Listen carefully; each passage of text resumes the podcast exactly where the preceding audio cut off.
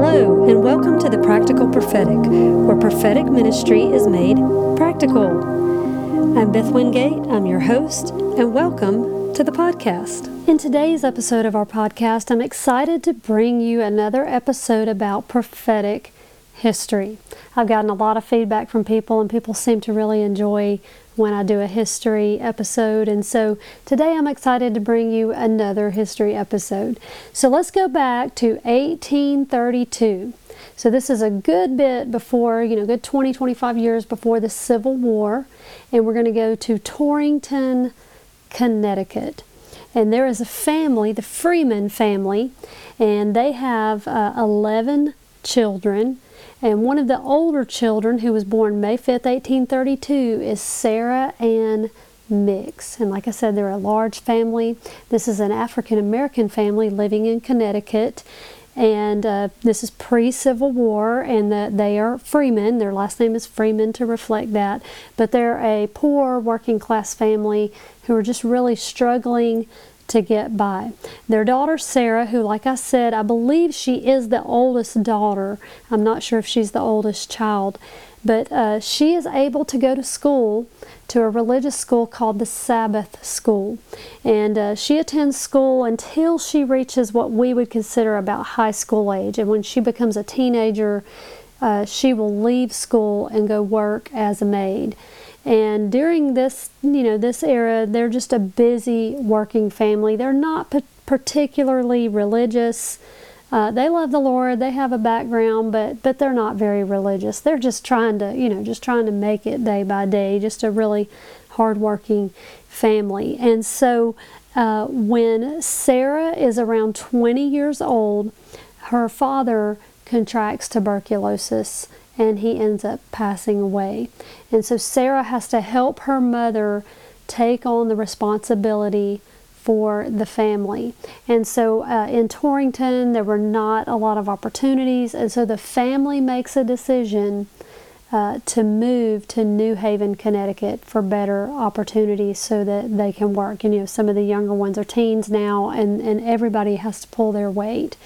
And so um, you have to remember this is also tuberculosis is a major problem in the country around this time. It's claiming, you know, lots of people, this is pre antibiotic days, they didn't have good treatment. And especially if you were, uh, you know, it, it, really was indiscriminate. It just would, would, was a terrible plague in, in that time. And so they go to work in New Haven, Connecticut. And while they're there, uh, there just so happens, you know, wink, wink, that this major revival is happening in the Northeast. And one of the epicenters is the AME Church in New Haven, which is the uh, stands for the African Methodist Episcopal Church. And so uh, Sarah hears about this, and at some point she's invited, and she goes to the AME Church for one of the revival services. And while she's there, uh, she said that you know, that she was just so moved by the service and that the Spirit, you know, was just so strong and she could feel the presence of the Lord. And she began to become so convicted about how much she needed the Lord. And she said that um, that as she was in this uh, revival service, she could just feel God's presence. Now, here's where the prophetic part comes in, and this is just the beginning for Sarah. But she begins to, um, to have a vision. She has an open vision in this service, and she begins to see God's presence in the form of a cloud. And she said the cloud began to get thicker and thicker, and it became brighter and wider and thicker. And she said that it just really uh, overwhelmed her until finally that the cloud became so bright, so white, so thick. And she said, and then it sort of moved and engulfed her. And she said she um, she shouted out that she had to have Jesus or she would die. In fact, she said, "Give me Jesus or I perish." And so she had this amazing conversion experience while she was in this meeting. And so she uh, she goes, you know, back home and and she's taking care of her family. She's working uh, mostly at this time as a maid. She'll later work uh, as a dressmaker. Um, she was actually a very talented dressmaker, and so she she has those kind of you know domestic professions. And so it was shortly after her conversion experience that she wants to go to church more, but she's just she's busy working, you know, just trying to make ends meet. And uh, her mother ends up contracting tuberculosis and becomes very sick. In fact, uh, Sarah will have to at times leave work to take care of her mother. And in 1855, her mother passes away from tuberculosis, which, like I said, this is a major epidemic, you know, in the country at this time, and it affected a lot of people. And so, uh, shortly after her mother dies, Sarah realizes that she has contracted tuberculosis. You know, they called it consumption at that time. And so she notices a cough and, and she realizes that she has also become, you know, very sick with tuberculosis. So she's able to go to a doctor and the doctor recommends that she move to the countryside outside of the you know the smog of the city and that that would help her if she could breathe fresh air so she moves um, out of New Haven into the countryside of Connecticut where her sister is living. And while she's uh, living with her sister, she's working again as a dressmaker, even though she's very sick. And uh, it's during this time that she meets a man named Edward Mix and they end up getting married. And so uh, this sort of changes, you know, the traje- trajectory of her life. And her and Edward, uh, they, they begin to go to church and they have uh, seven children over the next, you know, 10, 15 years. They'll have seven children, none of whom will live very long. Uh, that, you know, that most of them die in infancy and a few of them die very young. Uh, you know, like I said, these were very poor people. It's very cold up north. You know, just not, they're very poor, you know, just not the best conditions to be living in. And so they just have, and, this was, I mean, this is unusual to have seven children die in infancy, and we don't really know, you know, exactly what the situation was. But Sarah becomes severely depressed. Uh, she, she just becomes very down and very low and very upset. And uh, one day she's uh, working in her house as a dressmaker. You know, she's got orders to fill and she's very busy and she, she really didn't even have time to grieve. You know, I'm sure there, there's always working. And uh, she said that as she was making a dress one day, something amazing happened. She clearly heard what she describes as the audible voice of the Lord. And God spoke to her and, and said, Go work today in my vineyard. In fact, this will become sort of the main quote of Sarah the rest of her life. And so Sarah, um, Sarah was weary. She was tired. She was sick with, with tuberculosis, and she was depressed. But she she wrestles with this because she feels like this was God calling her into ministry, and she feels very unqualified to be in ministry. And so she sort of wrestles with this, and she has a dream that night. And she dreams that faith, hope, and love in, in like human form come to her and tell her, We will go with you as you go forward in your life and in your ministry. We will go with you everywhere.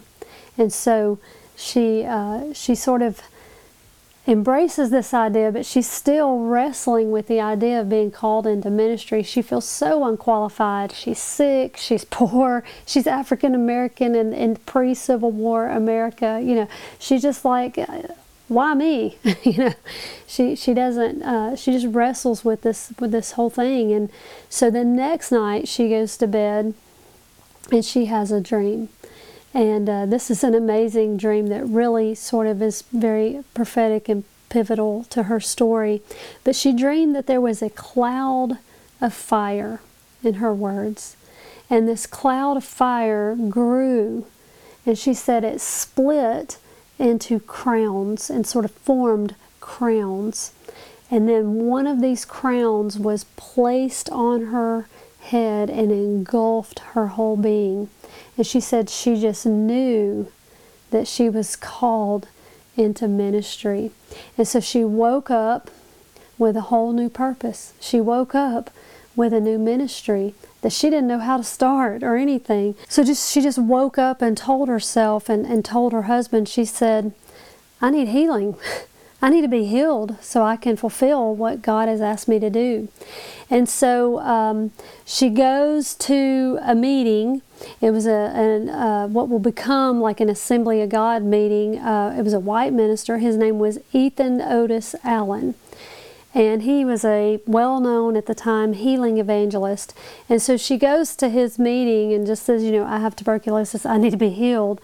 And he, he, by the way, he himself years earlier had been healed of TB, and so he sort of felt like he had a special anointing in this area. And so he lays hands on her and prays for her to be healed. And as he's praying for her, he also confirms to her that she's called into ministry and uh, he prays for her and she's healed. In fact, she has a miraculous healing. And uh, that night, there was a newspaper reporter there who sort of documents everything, and he will write an article about this whole event. And this happened in 1877. Uh, uh, Sarah's 45 years old at this point. And so Sarah and her husband Edward uh, they sort of strike up a friendship with uh, the evangelist Ethan Allen, and uh, Mr. Allen asked her and her husband to travel with him and sort of um, to to prepare her for ministry. He wants to mentor this couple, uh, you know, specifically Sarah Ann, and so he he becomes their mentor, and they begin to travel with him all over the Northeast. And so, as you know, he's this famous evangelist, and so they sort of become part of his team and they travel with him. They leave their jobs behind, and, and uh, I think that she said they rented out their house and they traveled with Mr. Allen. And so he began to teach her the Bible. He began to teach her how to study the Bible. Her and her husband. He he teaches them about ministry, about healing, and she he, you know she just soaks it up like a sponge. Well, unbeknownst to her, her testimony of healing becomes published in the newspaper and then it gets picked up by all these other uh, magazines and journals. And you have to remember, this is before the Civil War. We don't have computers. We don't really have hardly any major form. There's no radio, you know, forms of communication like that. And so pamphlets and journals and magazines and, and things like this are very, newsletters, you know, they're very popular. And so she sort of, uh, it jumps from paper to paper and she begins to have some notoriety as this woman that was healed of tuberculosis. And, you know, tuberculosis is, is a plague at this point in the country and pre-antibiotic days. And so it's a, it's a major issue happening. And so people um, began to reach out to, to, to come to see her and ask her to pray for them at Mr. Allen's meetings. And so, with Mr. Allen's blessing, her and her husband uh, decide to sort of go back home and start their own ministry. And so Sarah begins to, at the at the urging of some other people, she begins to work on her book, and she uh, ends up getting published and um, she has a book called um, Faith Cures and Answers to Prayer, and in it is her testimony included. And so um, they decide to go back home and they open a ministry, and uh, they call it a healing home. You know, tip, most mainline churches rejected the idea at this point of divine healing, and so that was sort of relegated to the fringe. And so she would, on Wednesdays, people would come and travel to their home, and they would pray for people to be healed. And uh, she would also teach and and uh, you know just typical evangelistic service. And so people would come through their home and they were known as this you know a healing home. And they began to have a large ministry. In fact it began to move out of her home and into larger venues and like tent revivals. And she becomes ex- extremely well known especially in the late 1870s early 1880s uh, especially after her book in 1882 um, she's just everybody knows her name. She's this huge healing evangelist. And um, as far as recorded history, she is the first uh, female African American evangelist known uh, for healing as a healing evangelist. And so she's sort of the mother of that whole movement, and she's got a special place in history. And uh, while she's sort of at the peak of her notoriety as an evangelist, her and her husband feel this impression that her ministry will not last long. Um, and so she sort of feels this sense of urgency in her ministry. And in 1884, at the age of 52, Sarah Ann Freeman sort of unexpectedly passes away. Uh, not from tuberculosis, God healed her of that, but she passes away. And um, and you would think that's the end of the story, but um, it's not. I want to share a couple of things about her. Um, number one, you know, you have to remember this is pre Azusa Street. Azusa happens in 1906, and it's sort of like uh, sort of the the beginnings of what is today the Pentecostal and charismatic movement. And so this predates those movements, but she has a connection to Azusa Street. And I want to sort of go backwards and tell a little bit about that story. And uh, I want to tell you her favorite scripture. So her favorite scripture is Hebrews 10:23 that says, "Let us hold fast to the profession of our faith without wavering, for he is faithful that promise." So she's just this amazing woman and she's also known for her quote that the Lord uh, spoke to her when she was making the dress that day, which is, Go work today in my vineyard. And she would sort of preach that everywhere she went to people, you know, to be about the, the Lord's work. But let me talk about her connection to Azusa Street, and then I want to sort of tie it up with the importance of, of like that word we studied a few weeks ago, natsar, of tending and, and stewarding a word that the Lord gives you. So, um, uh, before Azusa Street in the uh, late 1870s, um, in 1879 actually, and this is before her book actually came out. She was sort of in all these little journals and articles. Uh, a lady named uh, Carrie Judd Montgomery reads uh, this article with a healing testimony from the, the service with Ethan Allen where Sarah Ann Freeman Mix was healed. And so she reads about this and uh, she decides to write Sarah Ann Freeman Mix. And so Carrie Montgomery writes Sarah Mix and, and tells her that uh, she lives in the Northeast, that she had a terrible fall on some ice, and that um, they're not really sure what happened. She was diagnosed with tuberculosis of the blood, but today uh, we can probably deduct that she had like gotten septic uh, she had a blood infection uh, where she had probably broken a bone or had a really bad bruise or you know something of that nature. It got infected, and this is pre-antibiotics, so that wasn't uncommon. And so she was uh, just deathly ill, fever, bedridden. I mean, just very sick. And so she wrote to Sarah Ann Mix and asked her to pray for her.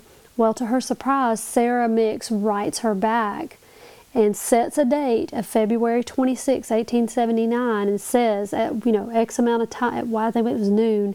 At noon, you are going to pray, and I am going to pray, even though they're in different states. And she said, I want you to, you know, she gave her all her scriptures and a little teaching in, in the letter, and told her. Um, you, you need to fast and pray and prepare, and I'm going to fast and pray and prepare. And at noon, we're both going to pray for your healing, and you need to receive it from the Lord. Well, she does that, and she is miraculously healed, and there's people there that document it and everything. Well, Carrie Montgomery had been uh, in school beforehand, and she was a writer, and she did poetry. She had a, a poetry journal that was published, and so she decides to start a healing journal magazine, and uh, it becomes very popular, uh, which actually launches Carrie Judd Montgomery as an evangelist. And the two women become friends, they correspond regularly, and then uh, Sarah Freeman Mix uh, becomes a major contributor to the Healing Journal magazine that Carrie Montgomery has. Okay, so then Carrie Montgomery, a little later in her life, she marries a wealthy businessman. And they both decide to enter ministry together and they move out west to California and she is credited as the first person out west to open a healing home. And so, just like on the pattern of her mentor, Sarah Ann Freeman Mix, she opens this healing home. And some of the people who come through her healing home are some of the same people that were, uh, you know, integral to starting uh, what became the Azusa Street revival. And so here's where I want to sort of package everything together. You know, we can never discount when God gives us a word or a dream or a vision. And just like that word, natsar, we have to partner with it and tend that garden, tend that vineyard. Just like Sarah Ann Freeman Mix said, uh, go work today in my vineyard. Let that word or that dream or that vision be a vineyard that you tend. You know, one way we can tend it is to ponder on it. Mary pondered, you know, God's word in her heart. She pondered it and, and sort of meditated on it. Another way we can tend a word is to journal it. You know, there was an, a, a newspaper article about her healing that really she didn't have to do anything. It launched her ministry, uh, and she, you know, God healed her, and then she was sort of called to work with uh, Mr. Allen, and then she uh, she goes and, and and ends up writing a book, and you know everything. And so God has just this amazing way of taking people who uh, are not the obvious choice, you know, and pairing people up who are not the obvious choice. But Sarah Ann Freeman Mix is sort of the mother of healing evangelist in in recorded history, and so she's a giant in the kingdom of God in the annals and history books of heaven. And so we need to know who she is and we need to know her story. And it shows us the power of a prophetic word and a vision and a dream and how that God can use that. And I believe that her influence, uh, God calling her into ministry, it's still having repercussions today. And so we can never discount when God gives us a word, a dream, or a vision. And so I just wanted to sort of bring you one of these prophetic history stories. I hope they encourage you. I hope they're interesting. I hope uh, you learned something. And uh, I just hope that they'll be a blessing to you. I'm keeping the episodes a little short through the holiday season. I know everyone's really busy, but I hope this was really enjoyable to you. Hope you enjoyed it, and I hope you have a blessed holiday season as you go work today in the Lord's vineyard.